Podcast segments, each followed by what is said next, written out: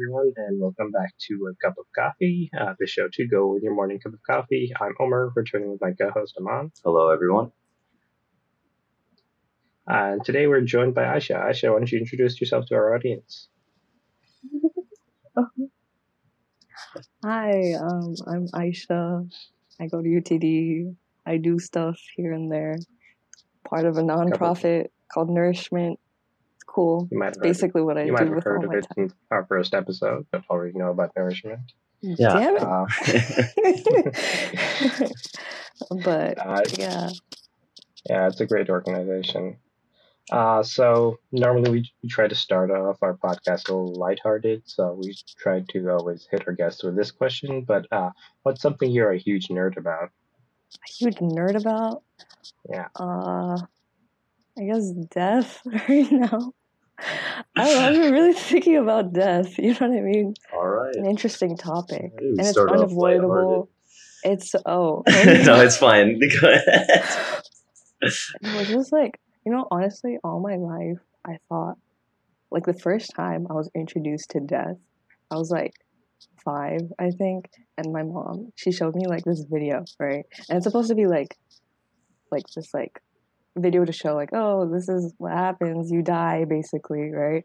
And I was so scared that night that I didn't get a wink of sleep. And I was like, tonight's the night, tonight's the night. Oh my god. but uh, yeah, it's so it's just so mysterious. So that's why I'm like, you know, death. But also Okay. life.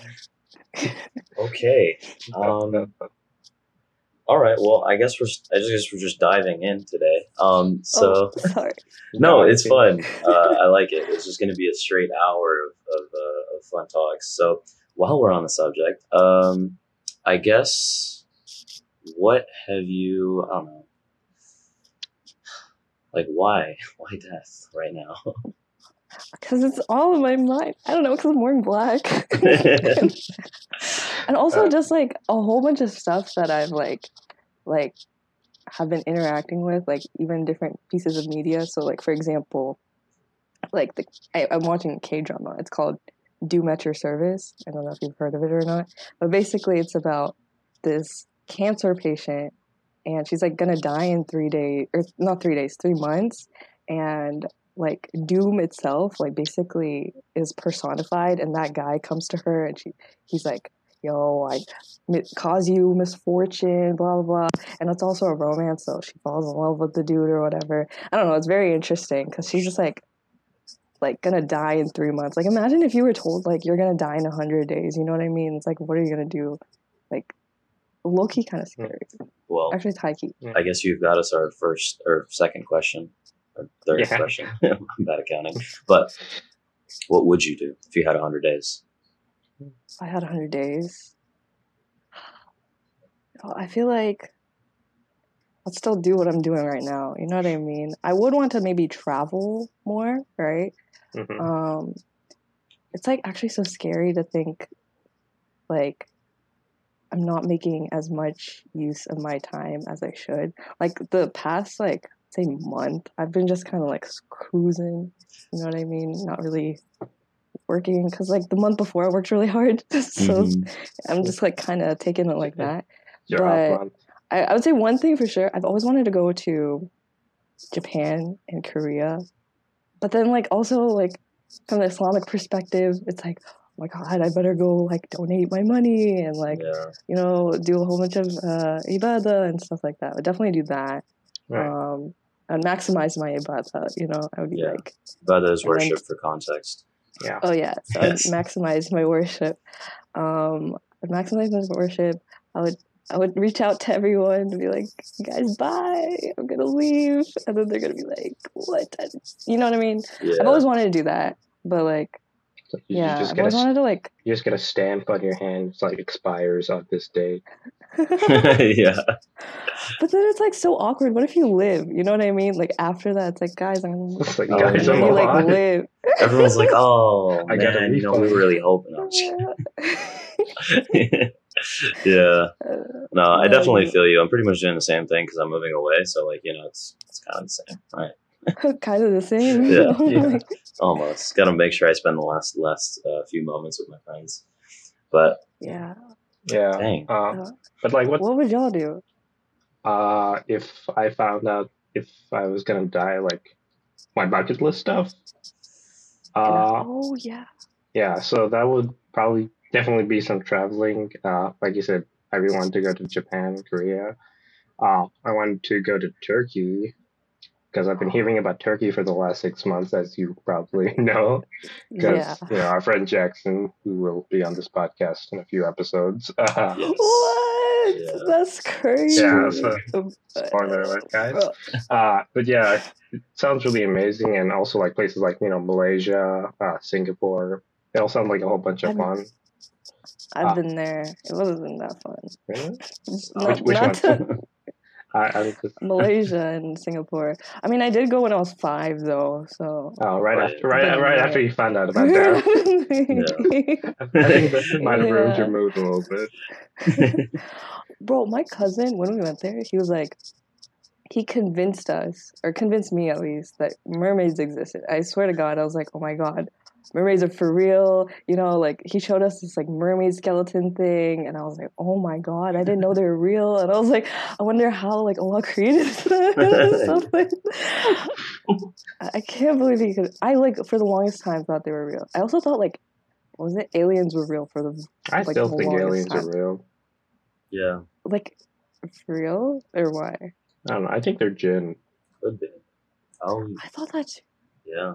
Yeah, that's that's what I think. that was pretty crazy.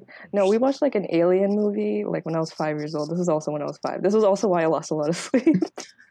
Did, did, did your whole You just didn't get much it- sleep that year. did your whole life's philosophy and like you know worldview develop when you were five? I when I was Yeah. five, Uh, that explains a it was lot. like, Like it all, it all happened with this. Like every everything about you developed within a span of a week when you were five. yeah. It was the same week. Ash, are you okay? I'm o- uh, do I look okay, Amaan? I'm not going to answer that question because I don't want to. I have my answer. I have my answer. All right. but no, literally, and then one night, like I saw it was probably just like a airplane or something, right? And I was like, oh my god, I saw a UFO. you know what I mean? I was like, oh my god, I saw a UFO. I wake up my mom and she's like, go back to sleep. You know what I mean? But good times. I lost a lot of sleep back then. Like because I couldn't sleep, I would pray. I would pray more tahajjud back then than I would now. I'm not even Oh kidding my god. and I forgot about it, right? But then I remember, like, my mom, she was like, she'd be like, just go back to sleep, right? And I'm like, I guess I'll go pray tahajjud. I don't know how, but like, I completely forgot. I totally blocked that out of my mind. But then I remember, like, I would like wake up my sister and be like, okay, I can't go to sleep. Let's go pray tahajjud. Wow. I, I wasn't I was like, I imagine I two was like two year old people just be like, Why Yeah. are you waking me up? yeah. And she was pretty cool about it. Good for It's like, yeah, all right, but let's do it. yeah. Well, while while we're on the subject of aliens, uh, have you guys heard of the Battle of Los Angeles? I think that's exactly. What, I think that's what it's called. Uh, It's what is it? basically this. So there's a lot of conspiracies surrounding this, um, and I know that like it's probably just like a, a weather, you know, like one of those like weather balloons or something like something else that might have been in the air. But basically, there was uh, there was some like so, some UFO. It was an unidentified like flying object, right? And it was in Los Angeles somewhere, and somebody had seen it and they reported it. And there were like some flashes of light that were coming from the air, and then like nobody like it didn't like show up on any radars or anything like that. And so usually if it's like a plane or something, it'll show up on a radar. But I think if it was like a weather balloon or something like that, it wouldn't show up. And so, um, and you can look this up. I think it's called the Battle of Los Angeles. I will make sure really quickly. Um, It's crazy. yeah, but when you I would believe it in a heartbeat. when you first started talking Yeah. about it, I was like, is that a movie?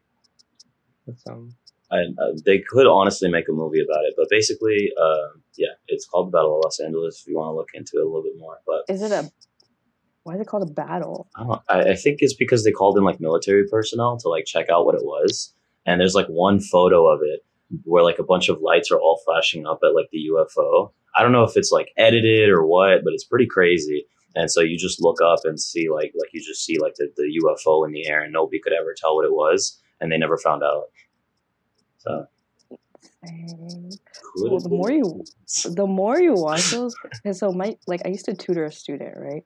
And he would never pay attention in class so i'm like okay like he really didn't like reading so to make him like reading i was like do you at least like movies? And he's like i don't like movies. And i'm like okay we're gonna do you like anything? And he's like oh i kind of like ufos so then we watched a ufo documentary right and we watched it together and i was like whoa bro you're right like he would be like ufos are totally real and i'm like okay this kid we're like come on but then we watched it and i was like bro you you be kind you're of kind of talking talking the truth you're on to something Yeah. it was like NASA people. You know what I mean? Like somebody from NASA is telling us, like, versus like some five or nine year old. You know what I mean? So I was like, oh, you do be making some Yeah. points though. like, I know some of those conspiracies could be real. Do you have any? Do y'all have any that you think are real? Uh, conspiracies. Um, I so like the moon landing. I think we landed on the moon, but I personally don't believe they came back. I think I think the people that came back are pa- paid actors. paid Mm, actors. Yeah. Far fetched. I don't believe it. Really? Yeah, I- like, you don't think they actually landed on the moon? No, I think they landed on the moon. I don't think they came back, bro. Do you think Wait, they no, what- paid their like families to keep quiet about it, or their families just didn't notice? The Well, actors were they're so good. You're telling me that Neil I- I- Armstrong I- came back and his wife was like, No. "Dude, I, yeah. I, I, I think I think there's, there's something to there. I don't loved ast like I wanted to be an astronaut so bad when I was little. I I, I did as well, and then someone told me you need to know a lot of math, and then that dream just immediately died. That's what made you. Mine was because we had some astrophysicist guy come to our third grade classroom, and he was like, "Yo, this is astronaut ice cream," and then we tried it, and I was like, "This stuff is nasty. I can't survive." I'm not doing that. I'm not. That's funny. Yeah, I never wanted to be an astronaut. I was like, that's that's just I'm not cool enough for that. That's crazy. But like, it is a want- lot of different things that you need to know. I know. wanted to be a zoologist for a while, and then uh, I then in eighth grade I googled how much they get paid, and then that dream died. Yeah, a lot of oh, dreams die because of that. yeah. Yeah, Yeah, I was like, that's like teacher salary. yeah, man. Teacher salary. That's kind of sad that that's what low salaries are associated with. Yeah. Oh man. Like Yeah. you basically have to do like a there's like a few things. Everyone's being Yeah, forced into IT. Yeah, I- I we have two examples actually on this podcast of people that were not in tech and got forced into it. I mean, it's okay. It is what it is. Yeah. But at least, um, I remember my very first dream. At least I don't remember this, but my mom told me she was like, you know, you wanted to be a lemonade stand person for the longest time. This was also when I Oh. was five.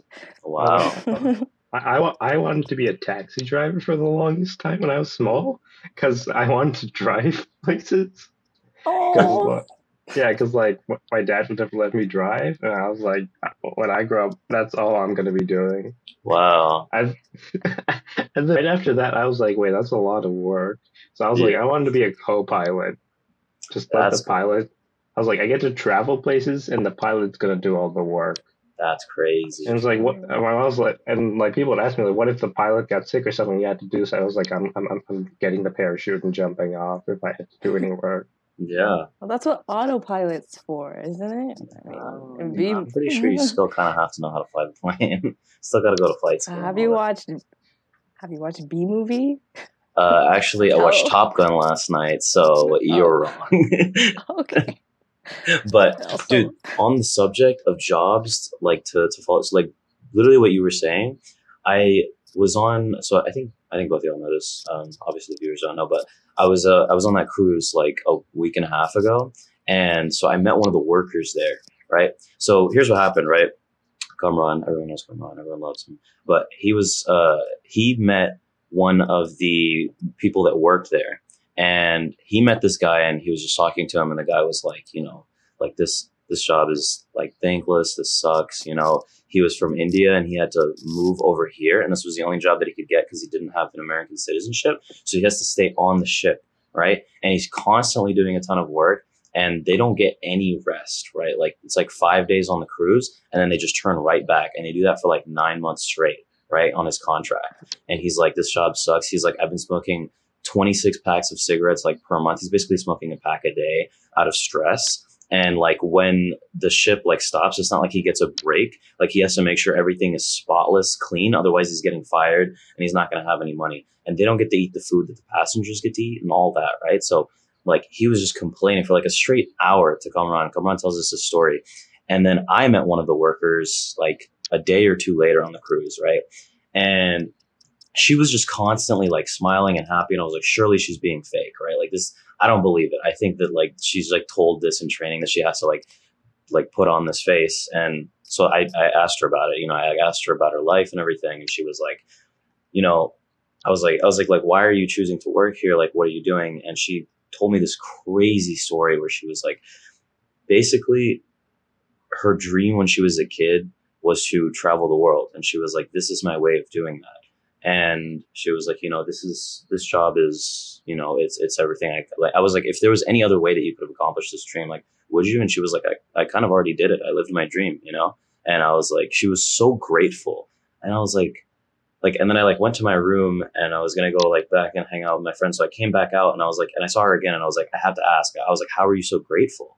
And she told me about her kids and she was like, I, I just do everything for them. And apparently her husband passed away when her kids were really little. And that's why she has to do this job to like make sure that her kids can have like an education and get jobs and her kids are staying with her mom.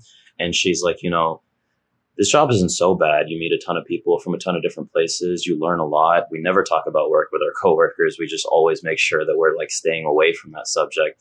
And, you know, I get to go around and I get to see the world. And now, you know, soon enough, because I've done this job, my kids are going to have a future and they want me to come back to the Philippines and live with them. And she was just so grateful for everything that she had in that same situation that the other guy was in right? And it was crazy to see both perspectives. Like someone was in that job, and obviously, I know that if I was in that position, I probably wouldn't be so grateful. I would have a lot, like I would just be complaining all the time, just like that guy. But she found the light no matter what situation she was in, and it was so crazy to think that she was like, she literally said, "I lived my dream," and she was working as a maid on a cruise where everyone else was, you know, living their lives, but she was just grateful for what she had, and that was it put a lot of things in perspective. That's insane. So, yeah. Dang. That it reminds me of another thing, but I don't remember all the details. But um, there was this basically, um, I think I read it in one of my Stoic books or something like that, right?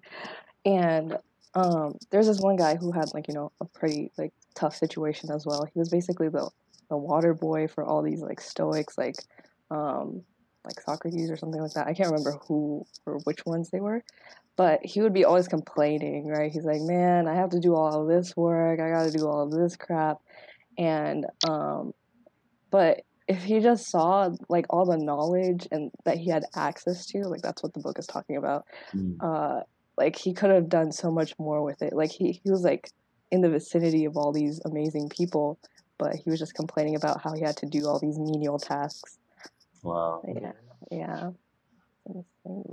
Perspective, man. Perspective. It is. It is all about perspective. Yeah. Yeah. It's crazy. Well, Crazy. on the subject of Stoic philosophy, how did you get into that? Yeah. I Same, like- honestly. yeah, he's like, yo, bro, let me tell you about Stoicism. I was like, what is it? He's like, this is gonna change your life. And then he sent that video, the one that's supposed to change your life. I think it's called like, this will change your life, like the Oh. YouTube video. Uh, Ryan Holiday. But Oh, it yeah, actually seen that did. Yeah, and like I watched it the first time I watched it, it was like I think a year and a half ago or something like that, right? And like it actually like changed my life, at least for that month, because yeah, it was like a good month, right? I was Yeah. like, wake up early. You know, Marcus Aurelius says, you know, Oh, like you know, you weren't created as a human to just stay comfortably in bed. You know, you have a Ah. job to do as a human. I was like, bro, you're so right. I'm gonna wake up early every morning, and then I would wake up early and like I would walk outside in the morning because like Ryan Holiday was like, you know, you gotta be in with the nature, and I was like, okay, Wow. and I would schedule and I would work out. It was good, good times, right? Dang. And like, I would always like think about, you know, how we always like we all think about this, right? We're like, Yeah. yo, I wonder what it'd be like if I actually had my crap together and like I actually Yeah. did stuff, right? And then I did it, and I was like, yo, it's amazing, right? It's and then I burnt out, obviously, but yeah, it's it's actually like actually like writing down and scheduling out and really valuing the time that you have it it just goes so far especially like even like waking up in the morning like even in islam it's it, Yeah. it's like said there's baraka in the morning right like think like compare your days where you wake up at like 12 not that you guys do because Yeah.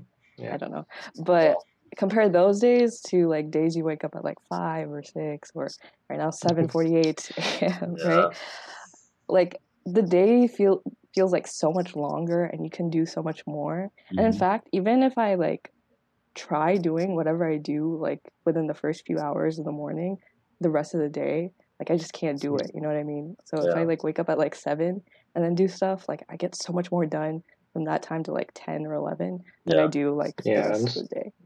And so mornings are magical. Yeah, it's a lot. Yeah, let yeah. It's also because like, I don't know, mornings feels a lot, feel a lot more peaceful and quiet than the rest of the day does. Yeah. Like people start to wake up, it gets more chaotic. You don't really have time to yourself anymore. Yeah. Mhm. Uh, so yeah, morning morning. Well, I don't have time to myself right now because of the cat. But, uh, Yeah. It's a lot nicer. It- It's also like just like a quiet time to yourself. You know, you can journal without like any disruptions. Oh, yeah. And like you can just like pray without anyone like nobody's awake right now and it's like so nice. you Yeah. know? And you can just reflect and It's just take a time. Yeah. Exactly. It is. The best days are when you wake up and then you just get everything done by like, you know, by like the afternoon time. And then you just, you know, you eat lunch, take a quick nap, wake up, and then like, you know, you're pretty much done with most of your really important stuff for the day. And then things that start coming up anyways, like that, that would have come up anyways. Your mom asks you to do something, your friends want to hang out, random things just that start coming up that would have taken you away from things start happening. But like, you're prepared, you feel prepared for it and you feel like okay to take that on. And then you know you can kind of live spontaneously because you can't just not live spot you can't just have every moment scheduled right? Otherwise you, you know like it ruins the the spontaneity of life. And so having that time set out to to just you know take care of whatever would have occurred anyways at that evening time. And if nothing happens then hey you know you can catch up on your show or your game or you know just do whatever spend time with your family that you would have wanted to do so those days are honestly those days are great Those are awesome. it was a it was like a solid I don't know, that was a solid month. I remember it was like a year ago. And Yeah. then like a month ago, um, I also like tried doing that again. I was like, you know what, I need to hold myself accountable. I gotta read again. And I was like, how am I gonna do that? And I started making little vlogs and I was like, oh, this is so nice. Cause then at the end of the day, it's fulfilling to see like everything I did. Cause a lot of times you forget. Cause um, I don't know, I Yeah. just don't give myself that much credit. But yeah. Yeah. also like going to like those hangouts or like gaming Yeah. or catching up on your show after doing your work. It's just so much more fulfilling. It you know what I mean? It definitely Yeah. is. I, I 100% agree. Um, I guess going back to that um, vlog or I guess like video journal thing, uh, we could talk about the subject of journaling, uh, which I personally love, um, as Lily's recently. Um, so Yeah, I need to get back on that. I, I start, I always start journaling and then I'll do it for like a few days and then I'll forget to do it for like months. So there'll be like month gaps in my journal. yeah, It's like, what, over, what are you doing between March and April? Yeah, no, straight up. Like I, I'll try to like give a recap and be like, dang, what did I do in the last month? And then I'll be like, shoot, I haven't done anything in a month. and I'm like, well, I need to, I need to really get on it. But getting consistent with journaling, can, by consistent, I mean, usually I won't miss more than like a week, right? Mhm. Sometimes it'll be like two weeks and then like I'll have a stretch of like a month or two where I just go like every day or every other day. It's inconsistent, but it's very Like it's it's life changing. I think that is like the one habit that I can say for sure is life changing. I love journaling. It is my therapy. It is, especially for somebody who talks a lot. It is like my oh best man, friend. I bet your journal's like uh, full all the time. It is full. it's so full. Like it's like tiny text. Like if I start journaling, I have to like literally like take out. It takes like an hour at least. You know what I mean to journal because I'm just like I gotta keep going. I gotta keep going because Yeah. I just have so much that I have to like Yeah, just take out, right? And if I go like a week without journaling, like I can like it'll catch up to me. You know what I mean? Yeah. I'm like, okay, why am I feeling so overwhelmed this week or something? And I'm like, hmm I haven't journaled this week, you know? yeah, Um, hundred percent. yeah. I think what what I try to do is like when that happens is like I get too busy and I just like don't have time. Even I probably could, should make time if I were to be completely healthy about it. I, I should make time, but if I just don't have time, I'll like write bullet points down on my phone about what's going on and what, what I'm like maybe something that I thought of that I really want to put in my journal or something that occurred like a story that I heard or you know an event that happened that I really really want to put in my journal. I just put a bullet point about it and then I'll like write deeper about it in the journal and it really helps because it gives me that clarity of mind in the moment and then that day i can just move on and do whatever else i had to do. And then a week later once i finally have time i can just you know sit down and have the issue with that is that i have to sit down and have a really long journaling session. So i have to sit there and write like 20 pages after a lot happened in the last few weeks. And it's it's like a lot of it's, it's a lot of work. So I'd sit for like two three hours straight and just do that. So it's not the most efficient way to get things done but it really helps uh, you know keep you in the moment. Uh, and i think that's the beauty of journaling is because you know you're going to talk to yourself about it later because you know you're going to reflect on this at a different point and because it's going to be in your journal and you can always come back to it it helps you live in every single moment that you're in. And you know just having that outlet and making sure that you're able to like figure things out like figure out your problems as you go. And you know looking back at your journal it's so important because i remember i looked back at my journal one time I was like, man, I'm not living a healthy life. you know, I look back at like every single day and what I was telling myself. I was like, this is just not where I want to be. And it really changed things for me. It changed my perspective. I think this was before I went for uh, Umrah. And um, for context, it's when you go to uh, to Mecca um, for Muslim. It's not different from Hajj, but so similar to the pilgrimage. Uh, you know, and before I went for Umrah, like I like reviewed my journal a little bit and it really really puts your life in perspective and shows you like okay like what are the problems i'm dealing with? Why am i constantly going in this circle? And you can find a solution to it. So i think it is the only habit that i can say for sure is life changing 100% oh, what do you guys journal about? Just- Uh, I feel I feel like that would uh, defeat, defeat the purpose of the journal. If I yeah i was Oh, just going around telling people what i was journaling I just meant in general, not like go get your journal and go It's like read it- it. it's right here. oh let me grab it right now yeah It's like it's right over here. Yeah. Uh, I just, I guess what I do actually journal, uh, it's like you know recaps about what I was doing that day. Is the first thing I do, but also like, you know, any questions that have been on my mind that I don't really feel like asking anyone else. Uh, oh, uh, and also, also, you know, I write a lot, so I'll put down like story ideas or uh, character stuff. That'll, yeah, like my the first journal I had, like like pages of it filled with like concepts and story ideas and world building. I I can't that, but you know, it's still there somewhere. Uh, That's Yeah. cool. so, So, uh, like, I actually like, you know, some people's journals are like really, you know, philosophical. For example, like, okay, Marcus Aurelius. Like, when I first realized this thing is like, oh, this guy's just writing. Like, what we're reading, this is just like what he was thinking. And Yeah. for the longest time, I didn't start my journal. Like, I had a journal, like, I bought it, like, I don't know, in the fall.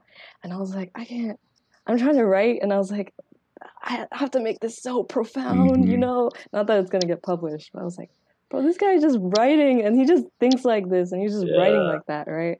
Um, but, and then after a while, I was like, okay, uh, no. And- Yeah. And so now I just write like, I'm narrating my life or I'm like talking to a friend. And because I like reading it, I mean, I like talking. And then obviously, since I like me, I like hearing me. I like talking to myself a lot, right? So I go back and read it, and I'm talking to them like, or talking to my journal like, no, you're my bestie, and I'm like, oh my god, let me tell you, girl, like what happened today. you know what I mean? Oh, I, can you believe? And like I write it like um, in a way. When I was younger, I used to read like um, what was it, Diary of a Wimpy Kid. You know, Yeah. and there's just like um, know, the places that are like there's more emphasis on some words. I'm just like writing it. Like if I'm angry, like you can tell on the pages. If I'm crying, you can tell on the pages. If I'm like really happy, you can tell on the pages. Like all my Wow. emotions is like really there on the pages, and I can see it like that. You know, because like. I write my handwriting changes according to that. Oh wow, Uh, yeah, it's an artistic choice. I, that was not a choice. yeah, well, yeah, my handwriting. when it gets published, it'll it'll be viewed as such. I But know, published. God forbid. yeah, my, my handwriting is consistently bad. At least Same. it's consistent. yeah. Like no, no, no But, one's going to be um, reading that journal because they won't be able to read it. Yeah, I'm not afraid of anyone looking at my journal. They just won't understand it. You're actually doing like you're coding it. That is your Yeah, code. Like are these, they're, uh, they're going to be like, are, It's like these? Yeah, hieroglyphics. that's what I was going to say. yeah, basically, they're gonna be they're gonna Yeah. find it like 500 years from now and be like, "What was this language that they were writing?" in? Like, "Well, it was English." No, like, similar to Amaan, you know, sometimes I don't have time to like journal, uh, but rather than like writing down my points, what I do is I like writing poetry a lot. So I'm just like, it's like jot a quick poem in my notes, and I'm just like, that's my, that's my journal for the day, you know. Creative outlets. Yeah, That's a outlet. interesting subject. Yeah, I definitely think letting it out creatively. That this it's it's very different. So I feel like the reason that yeah, it, it's it's like a journal, but it's very different, and um, it's kind of like expressing. And I think I think Arub's the one who told me this, uh, so it's not my words, but it's like expressing your words and your feelings without really using words, right? It's it's like it's like a like a painting with words, right? You can express Yeah. this emotion that you wouldn't have just been able to say if you were just talking about it, right? Um, and I think that's the beauty of poetry or any kind of creative outlet. So, um, yeah. it- Have you it's have you guys? one. Oh, sorry. No, Have no. you guys watched uh Community? It's like Yeah. uh, the, the, the Love yeah, I, yeah. yeah, love it. yeah, the show. And you know the I think his name's Abdul, the film Abed. guy. Abed, Yeah. yeah. Yeah. Then he like there's this one episode where he like like basically films his life and then he shows it yeah, and then he shows it to his dad and, and it's like weird, but his dad's like, I understand him now. I felt that. Yeah, I felt that was good. It Uh, was a good episode. I, I, I, the, Yeah. the thing I remember most about the episode is at the start when he starts filming it, and uh, he he tells Jeff to act like his dad, and Jeff's like, "I don't want to be your dad," and he's like, "You're, you're perfect." oh my god, no, I remember that. That's so funny. That show was Yeah. good. The show was great. Like for the longest time, like no one I know had seen it, and I felt so alone because I was like, "The show is so good. How is no one seeing?" it?" It's amazing. Yeah, I'm so glad I saw it. I was, Me just- too. it was amazing. It was so good. I was so happy because like I watched, the, I finished The Office, and I was like, man, I don't have anything like like comedic to watch. Yeah. Like, this is it. I but I love totally those felt- shows. Yeah, me too. It's just like Yeah, I don't watch comedies o- nice. You don't have to watch. often, but like, yeah, Community's really good. Uh, Yeah, Yeah. yeah, good. Yeah. No, but like I what I was saying or why I brought that up was basically a lot of times I don't I can't express myself all the way from talking because I talk all over the place, right? It's really hard to follow what I'm saying. But then when I have like a poem, I feel like I'm actually like, this is how I feel. And then I Yeah. like read it and I'm like, yeah, this is how I feel. And then I read it again. I'm like, yeah. yeah. you feel understood, Yeah. but like, Yeah. Yeah. But I'm like reading it to myself. yeah, yeah, yeah, it's it's interesting. yeah. I think poet, Well, poet. While we're on the subject, Oh, sorry. Yeah. Hey, no, go ahead. I was like, I think poetry is unique. I like that because it really lets you express, I express emotions. Uh, you know, in a sh- in fewer words than regular writing can. Like I'll use like stories and stuff to express an emotion as well, but I have to do it in like this many paragraphs because you know this Mhm. idea came into my head or I was feeling this thing. So I, you know, I think poetry is poetry is nice because you get to express a lot more with a lot less. Wow, that was poetic. Yeah. Love it. Well, while we are on the subject of poetry, and we do have a poet right here with us, and uh, viewers, this was entirely unplanned. Uh, Aishah, what would you mind uh, showing us one of your poems? yes. You know, I was supposed to say the poem. This poem. I'm sorry, Umar. This was supposed to be the debut, or wait, how do you pronounce that word? I'm. Debut. Oh, it is debut. Okay. This was supposed to be the debut, but unfortunately, well, I mean, not unfortunately, but I performed it this past weekend, a week, a few days ago. I can't remember the On days working Friday, that's right. Yeah. Yeah, yeah. I wish I could have been there. But Yeah, but it's okay because I'm gonna do it now. Awesome. okay. Um, and you know, we were talking about death a lot, which is you know kind of appropriate because this is called dunya, and essentially dunya means you know this world, you know this world, and um, it's basically personifying the dunya, and I'm like talking to the dunya, and I'll perform it for you today, right now. Okay, dunya. In your smile, I saw the heavens. In your eyes, I saw paradise. In those brief moments of delusion, I thought I had something nice. I was floating to cloud nine. I had lost sense and mind. I was drunk on this potion, a so very addictive emotion. I was flying above the mountains, above the skies and the stars. I was I kept flying and flying until I had gone too far.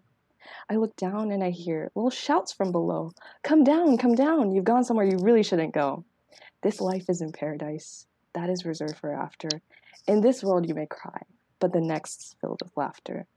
I look down, I cock my head. What on earth are they about? What is this nonsense? These annoying things that they shout. But before I can think any more, you shoot me in the head. You shoot me in the heart. You shoot me until I'm dead. My eyes, made of glass, cracked and hurt. My throat couldn't speak. I couldn't form a word. I didn't know I meant to you less than dirt. I didn't know you saw in me absolutely no worth. But it is my own fault for wishing paradise on earth. It is my own fault for trying to steal the stars from the sky. My own fault for believing such a beautiful, beautiful lie. How could I have you? You are a heavenly mirage and I'm on earth. How could I have you? If you weren't destined to be mine at birth, how could I have you? You are light years away. You don't want to be mine. You want to just stray. Good thing I don't have you. You'd be too good a thing to have. I'd forget why I'm even here. I think I'd go mad. I ask God to help me. May He put goodness in what I ask. May the most gentle be gentle with my heart made of glass. Maybe I will have you. All in due time. Maybe one day you will be good for me. I will finally call you mine. Oh, Dunya, you're so beautiful. I found myself obsessed with you. Oh, Dunya, you're incredible, but I'm never addressed by you. How foolish was I to run? How foolish was I to chase? Just to think it all started because of your beautiful face. Wow. Chills. That was Yeah, really that good. Was amazing. That was Thank great. you. Oof. Yeah. Wow. Wow. Okay, that was really good. um, Thank you. you'll have to send me the text Yeah. for that so that I can keep it because that, that was Of Yeah, great. thank you. Yeah, thank yeah, thank, thank you so much for sharing that with Yeah. us. And uh, yeah, our viewers are, are, are will be, it'll be great that more people will be able to hear it. Yeah, Yeah. it's gonna be amazing. That's Yeah. probably gonna be the clip, to be honest. oh, great. Unless you don't want it. Like, No, of no, I'm, I'm, this is your episode. I'm good.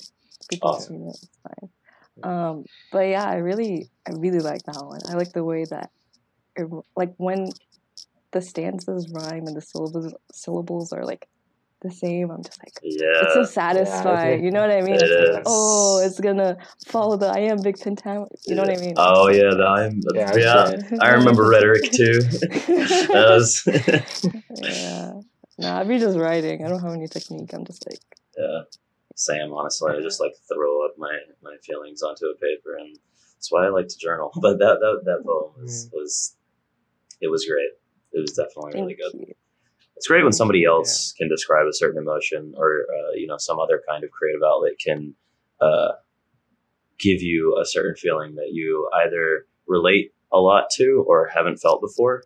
Um, it's something I find very interesting that like oh shoot you know somebody else is going through that.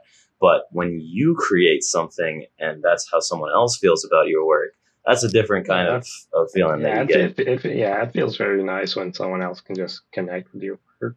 Mhm. Just because Yeah. I don't know, it just it just feels like you've built some kind of bond with them. Yeah. Yeah. Honestly, yeah. Like after I performed it, a lot of people were like, "Yo, that was so good." I'm like, yes, it translated. You know what I mean? Because, like, if it doesn't translate, it's kind of like, oh, okay. Yeah. you know? Definitely. Yeah. I think especially Yeah. because that one is about like getting lost in this world and the things that you know may not uh, be so important overall to your principles and what you really value. Um, I think that's something that a lot of people struggle with, and that's why that's why it, it really really struck. So Good stuff. Memento mori. Yeah. It's just like it can all vanish within like that. Yeah. You know what I mean? Mhm. I was like, you know, it's funny that I read that right now because this past month I've just been like, kind of like, like I said, I was just cruising, right? And I'm like, so like in the dunya, I'm like, you know what? I'll do it tomorrow. I'll do it tomorrow, yeah, and it just doesn't get time. That's why I'm miserable. I mean, I'm not miserable, but but like being productive, like if I'm not productive, I'm just like anxious. I'm just like I gotta, I gotta do something. I gotta do Yeah. something. That's why. Um, Yeah. Yeah, I definitely get what you mean. But yeah. how do you decide? I guess this is I'm like bringing my own problems into this, but I think this is a valid question.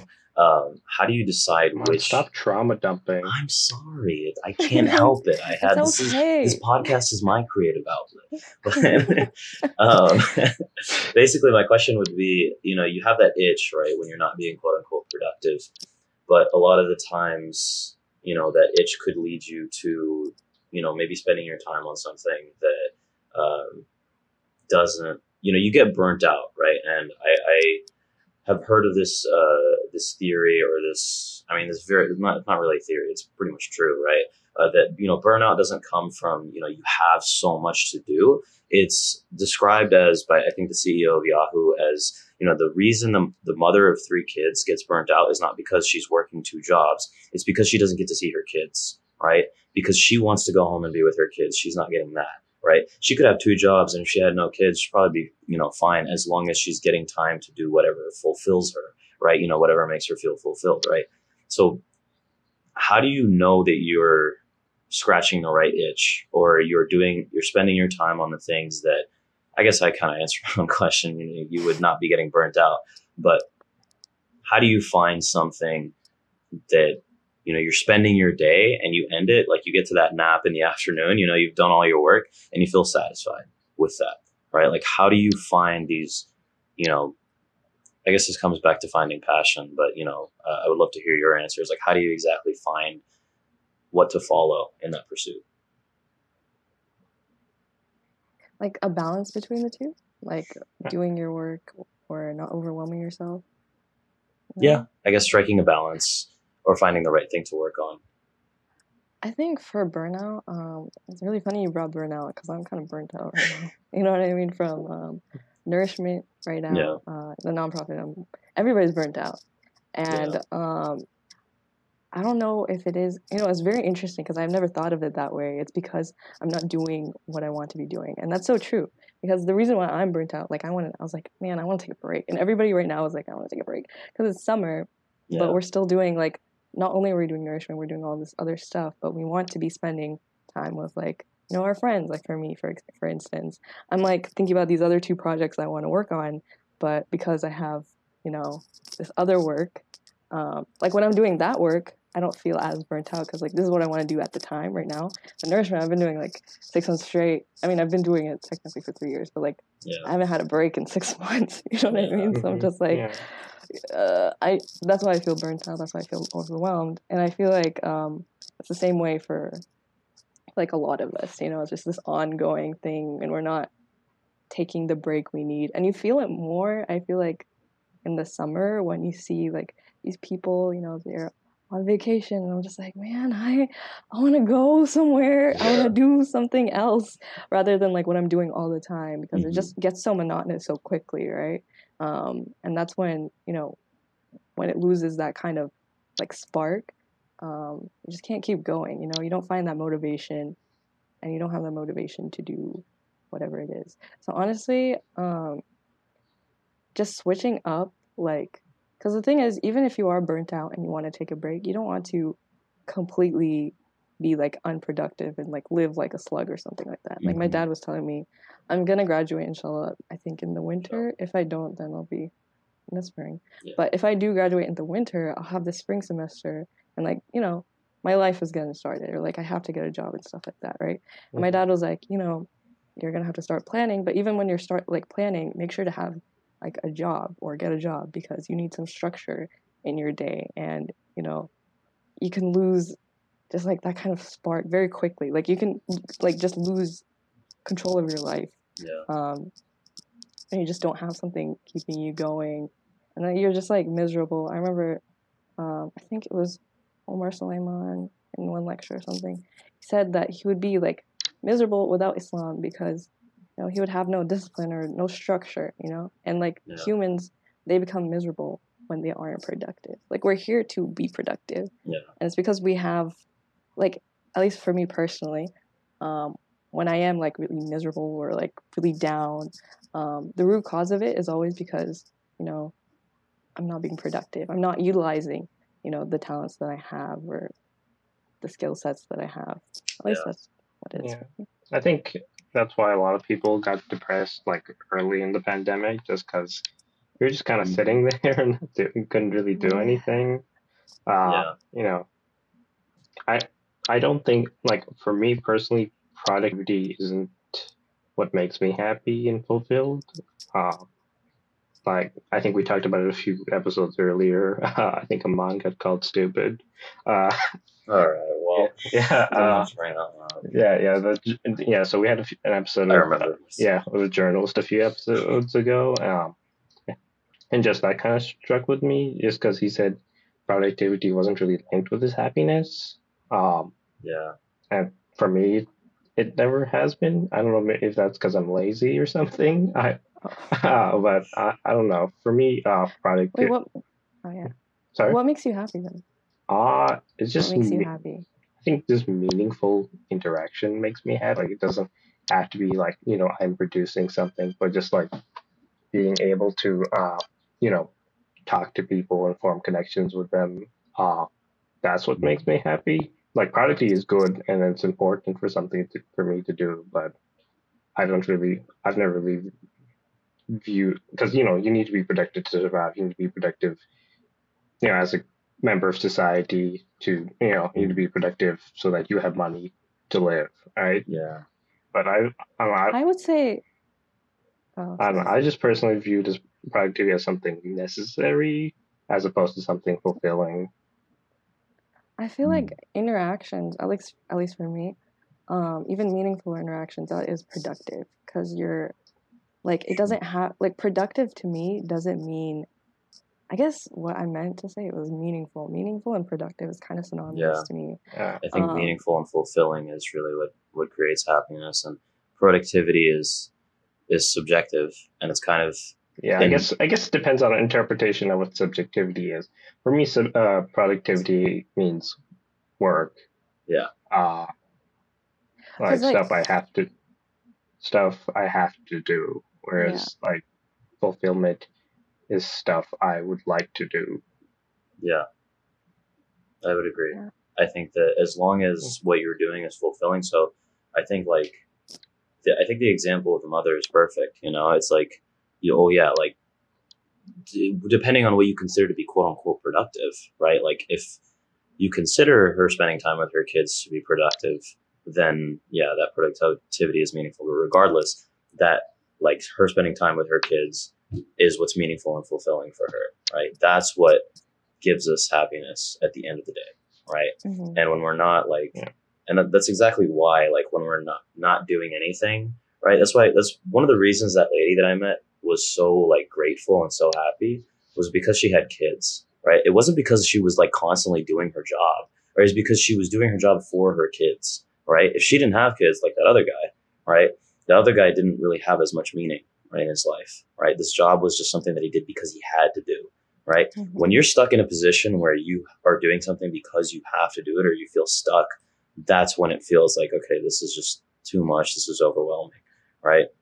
And it all comes back to like okay yeah do things that are meaningful. And i think it's it was said best um, when i was reading about it in seven habits which i've been reading for like a year now and i need to finally finish but like basically he was talking on the third one. I am still on the third habit.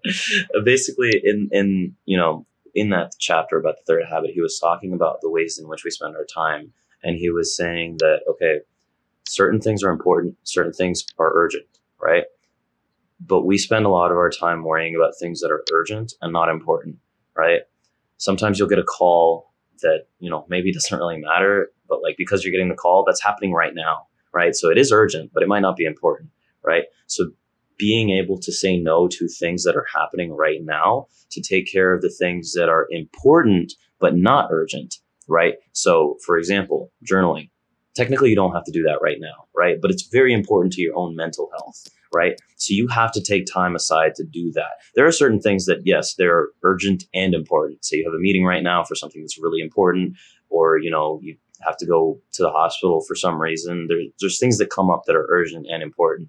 But spending you know increasing the amount of time that you spent in calls this quadrant two where you know these things are important but they're not urgent that's what creates a more fulfilling life right? So and the beauty of that is that you know what's important to you is different than what's important to someone else. So by creating your life and centering centering it around this you're creating a lifestyle that's like okay now i'm living by my own values right? And you're not sitting there thinking like okay i'm not being as productive as this other person because you don't care what that other person is doing because their values are different from what you value. And i think creating that kind of structure is so so essential to you know creating a more fulfilling life.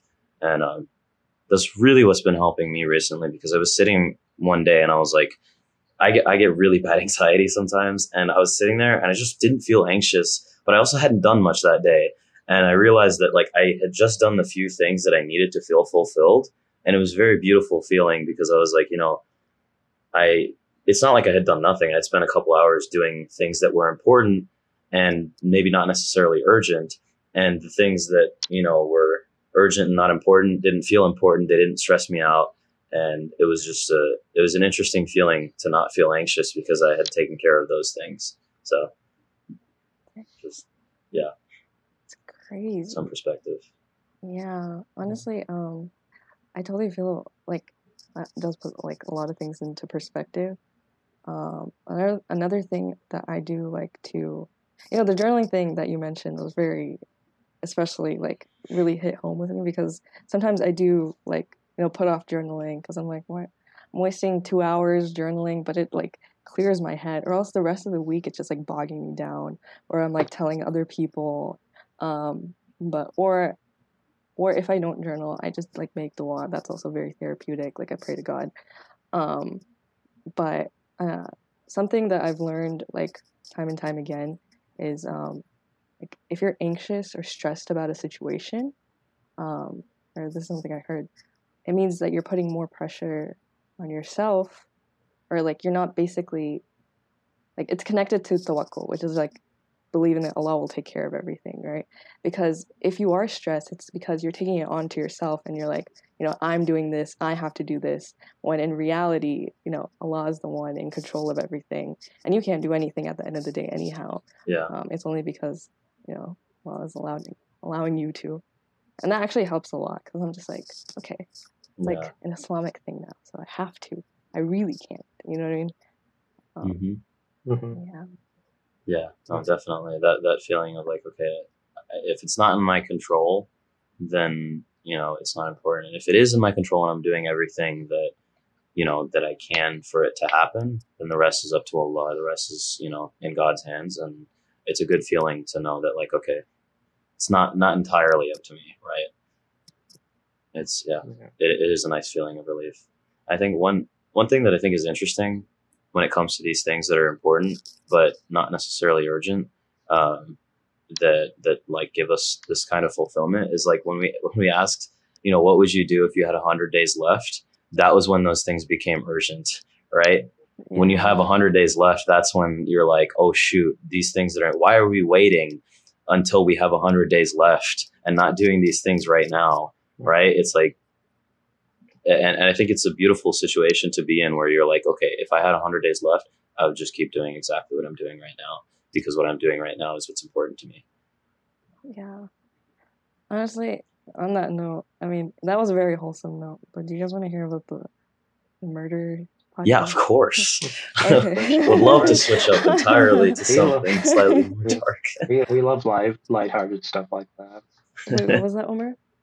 I said we love lighthearted stuff like murder. I was- Yeah. Oh. okay, so for context, I, I was listening to a murder podcast yesterday about the it's by like Haley something I don't know, but the way she like tells the story is like she like how I'm gonna tell you right now. Like it's just like your friend and they're just like telling you. You know what I mean? Oh, okay. So this is the story of the beauty killer, the beauty serial killer, right?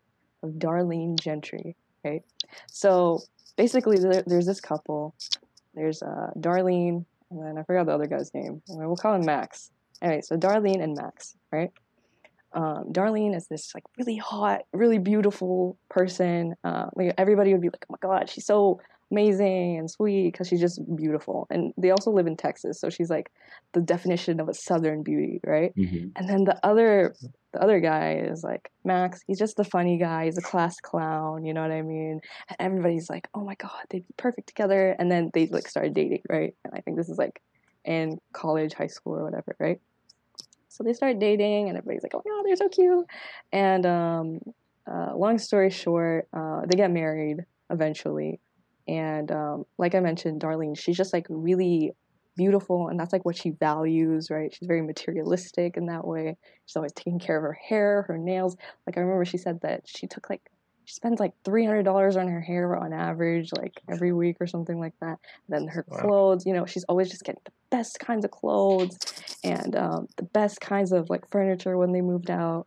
And uh, max is like you know he loves darlene a lot.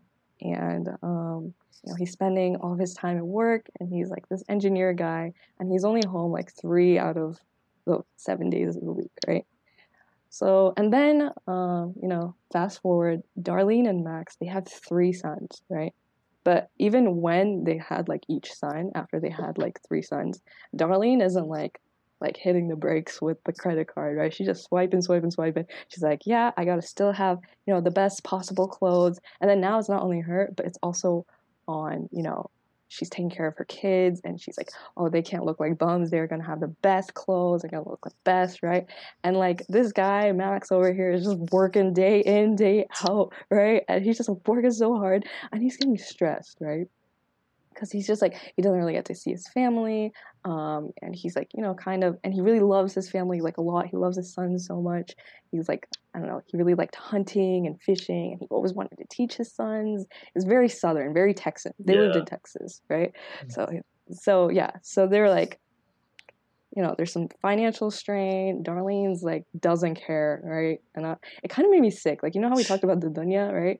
She was just like chasing after all this stuff and i was like how do you even like i actually have like a hard time spending money so i'm just like how are you just spending this money without any like anyway but like i felt so bad Story relates a lot to what we're talking about. yeah, Yeah. wow it's like Max full is- circle He's not getting to do what's fulfilling for him. wow yeah It's all connected. so then um, so then yeah just like you mentioned it's not fulfilling him right so he was like you know what instead of doing this engineering job which pays more i'm going to do like a nine to five closer to home so that he can spend more time with his sons and like you know his family um, even though it pays less and he'll be home like more often Mhm. so then one once they take this transition there's like you would think that you know you know they're gonna get along. You know he's gonna get to do all of that, but it puts a strain on the marriage. Basically, Darlene and Max they're like arguing all the time now, and then Max is like, "Yo, you gotta stop with the credit cards. Like this is really it's getting a little tough, right?" And they're always just like talking about money problems, money problems, and Darlene's just like not having it, right? And then, um, you know, Max Max is depressed, kind of like really down, but every time um, he would talk to like he would talk to his friends about this, right? So his friends were like, "Yo, what are you doing? Like, get out of there. She's just using you." And then he's like, "No, I love her so much. You know, if I work hard enough, I'll make it work. You, you know what I mean? It'll like work out. The marriage will work out." Because like they were dating like all throughout high school and college, so like you know it's a long time. Um, so then one day, the police department in Texas gets a phone call from Darlene, and basically she's calling she's like my husband's like dead you know he's shot and stuff like that. Um, there's pink foam coming from his mouth. He's just in bed like there's blood like everywhere. And um, you know the rifles that he uses like because he was a hunter are all missing or they're out of the cabinet. Um, like come help us or whatever right? So the police they come. And this is the most like I was offended that Darlene's even a criminal because criminals at least have a brain. You know what I mean? And I was just like, what is this? Because I was listening to it and I'm like, surely something is going to happen that is exciting. But this is, let me tell you, let me set up the situation, okay? So the police get there, right? And as soon as they get to the house, in, in the front yard, in the front yard, okay? The rifles are neatly stacked right in front of the front, like right there and they're like, uh, something's fishy. They're like, oh, the rifles are right here, you know? And then they go mm-hmm. inside, right? And they're like, okay, where's the cabinet that like they keep the rifles in, right? And so, you know, they looked at it and um, she was like, oh, it's right here. It doesn't look like there's uh, any opening. Oh, basically, she said that it was a burglary. So she said it was a burglary, and the like the back door was just open, um, and like the reason she woke up was because the baby was crying. You know, she fell asleep in the three sons' room because they were arguing the night before, right? Like Darlene and Max. Mm-hmm. And so they're like, okay, well, there's no forced entry. Like the back door is just wide open, right? And they're like, ah, that's kind of sus. But we'll okay, we'll come and we'll check it out. And then they look at the cabinets, right? And they're like, this doesn't look like it was broken into. It's just like open, right? And like there's a key up, up like above the cabinets that like they're like, oh yeah. So Darlene basically was like, oh, they probably found the key or whatever. The only person who knows about the key is her huh. and Max. so I'm like, are you trying to set yourself up? like, and then she's like, yeah, like you know, we lock it so the you know the, our sons don't get to it. And it's like, well, you're the only other person who knows where it is, right? But um, you know, they're like, okay, fine, it's still not technically evidence. You know what I mean? They're like, okay, mm-hmm. there's nothing on here. Uh, there's nothing here. And then also, it's really sus that okay, he got shot in the head, and uh, you didn't wake up to that, but you woke up to a baby crying at six. like, you know what I mean? It's like mm-hmm. something's not adding up, right? And then the detective. So then they got a detective, right? And the detective comes, and he's like, yo, this is kind of sus. Like he sees the rifles neatly stacked, and they're like, why is it neatly stacked in the middle, like right in front of the yard or whatever? Yeah. And so there's um, yeah, it's like what the heck, you know what I mean? Like if I was a, like, you know what I mean? Any yeah. person with two brain cells would be like, hey, maybe I shouldn't put it in front. Yeah. It's kind of sus, right? so then there's one like weapon that's missing, right? And it happens to be I don't know, I don't know gun talk, right? Something 22, something, something, right? Yeah. And uh, they're like, yo, was this the murder weapon? I wonder if that was the murder weapon. And then surely when they did the autopsy, like the bullet or something was a 22 something something. Anyway, right. so yeah, yeah. and then they're like, either. Yeah, I just AK forty seven. Sure. um, but so they found they found they were like, okay, the missing weapon is going to have this kind of bullet, right?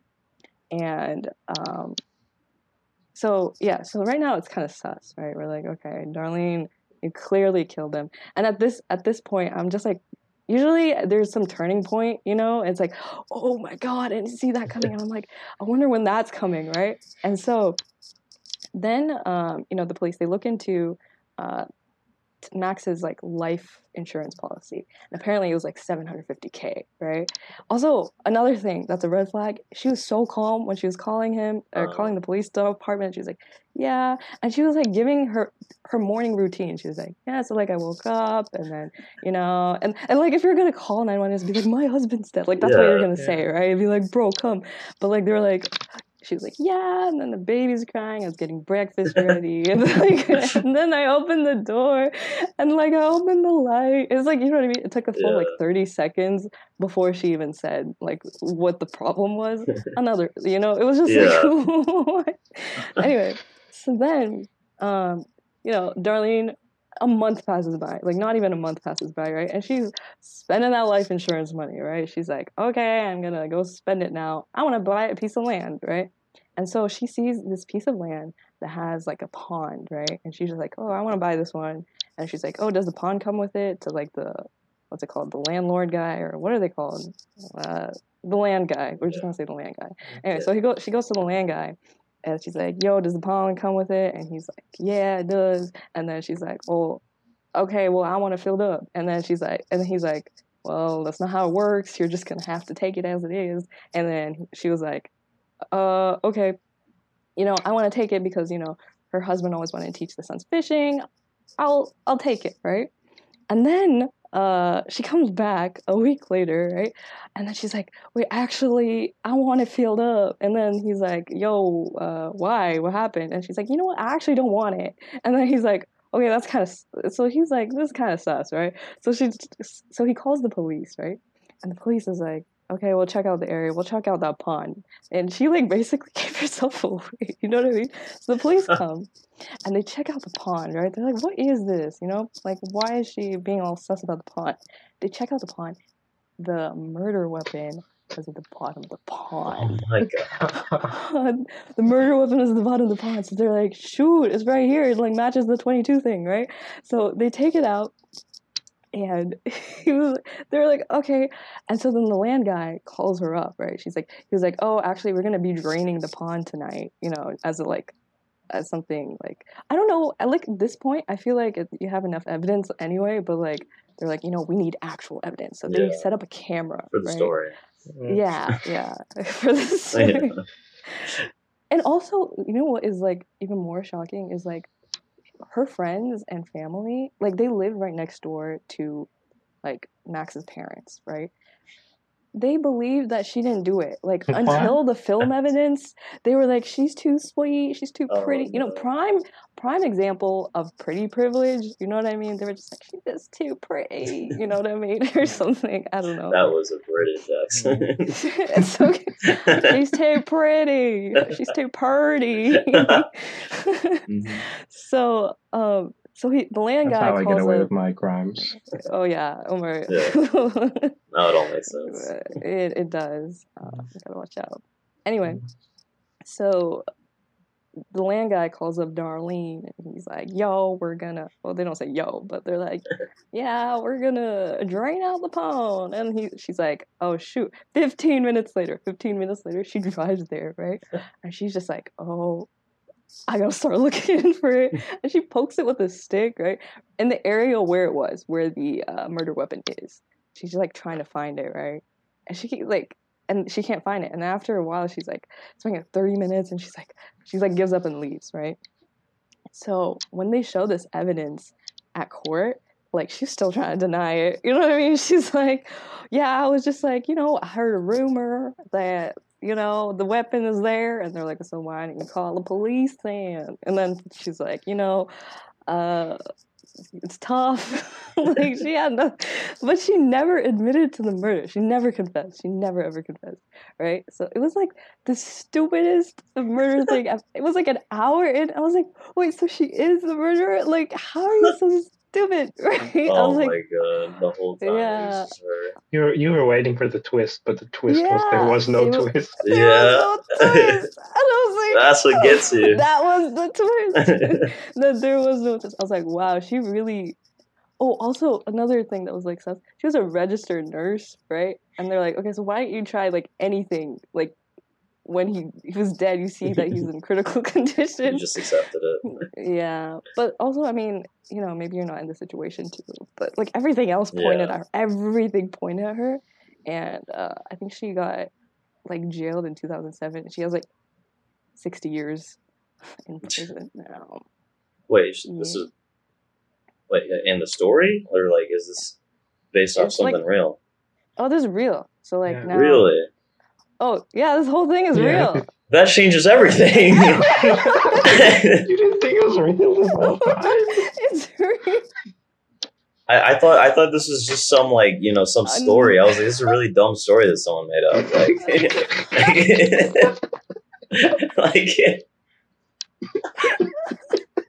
I was like, why would you tell this whole story? Well, Oh, there's just a real idiot. That was the twist for me that it was real. Uh, yeah, That's really great. funny. That's crazy. That's that's really stupid, man. I know. I was like, even I would. I was like, I felt so smart for like a little bit. Like, oh my god, the clues are coming together. I think I know who it is.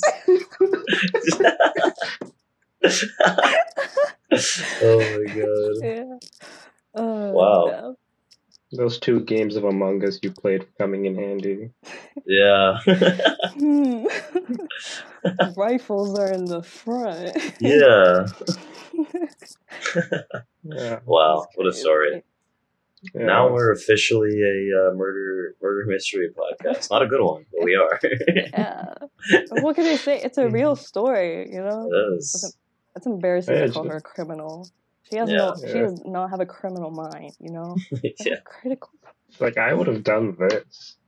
Yeah. Yeah. Also- Well, yeah. They're the disposable. pond thing. The thing about the pond, you know, I was just like, wow, you really like went out of your way to give yourself. Yeah.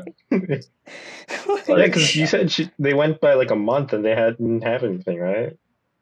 Before yeah, she so started a to buy. month went. That's yeah, so she had like a month extra, I guess, of life because like she was spending out the 75, 750k, and then she goes to the pond and she's because the only thing they were missing was the murder weapon. They're like, we gotta find the murder weapon. Where is it? Yeah, right? you just gotta skip town at that point and leave. You know, Yeah. get off the radar as fast. Well, I mean, like honestly, they wouldn't have found it. Just, just don't like call. If she, did, if just she don't didn't bring attention to them. the pond, Yeah.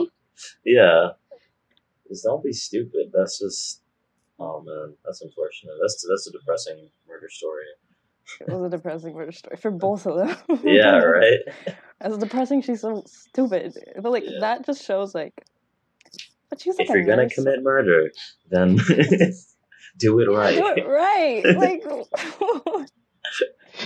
murder is so scary. Like I, I think I saw a post that like, uh, the shops at Legacy. I think there was like a sex trafficking incident. I saw. Oh yeah, I saw that. That was really scary. Oof, Maybe 'cause Yeah. it's my, yeah. It's just like you can have it anywhere, anytime. My sister, like one time, she told me she was like, "You never know, somebody could be in your back seat." You know what I mean? And this was like my first month of driving, and I would almost get an accident. I'd be like, "I wonder if there's somebody in the back." Yeah. seat now." It's like there's someone backseat. It's like it's me, Lapipo. That's Yeah. yeah. Yeah, well, Uh, yeah, it's scary. Yeah, have to keep an eye out for those things. Yeah, It's really scary. definitely. Yeah, yeah. Well, Yeah, I think that's a an interesting note. Um, but we'll switch really quickly to any final words of advice that you may have. Hopefully, not about committing murder. Maybe about you know finding your passion or uh, not burning out or journaling or finding a creative outlet. Um, you know, or avoiding the pleasures of this world. Whatever it is, we've talked about a lot of things. Uh, any final parting words before we go? I think making every day count. What I've seen, like even just like I say this past month, um, is you know every day you're either going up or down. You know what I mean? You're either better or worse than you were yesterday, even if it's a little bit. And all you want to do is just be a little bit better than you were yesterday, like however little. So um, something that I do, or I wish I did more often, is um, like making a list of just like two or three things the day before. Like I'm going to do these two or three things today, and then the next day, if I get those done, I give myself a pat on the back, you know, because you did those three things. You were productive. The thing is, if you don't have a list going into the next day, like a a digestible list, Yeah. um, then you get overwhelmed very quickly. You start to doubt yourself. You start to think, you know, I'm just gonna get like nothing's happening, right? And that's when you start spiraling, and that's actually when you start getting worse because Mm. um, you're stressing more than you are doing, and then you don't have time to actually, you know, live your life. And then another piece of advice that I would say is, you know, carpe diem, seize the day, take every day, and value it, as we've talked about today, because um, as Pitbull says it so beautifully, for all we know, we might not get tomorrow. So, Right. yeah, All right. take All right. Well, thank you so much, uh, and thank you so much for joining us today. Uh, and uh, you know, as always, uh, be sure. Thank you to our viewers for watching this. Uh, we'll see you guys next time. And as always, be sure to follow us at a cup of coffee pod on Instagram, Twitter, and TikTok, or email us at a cup of coffee pod at gmail.com. We'll see you all next week.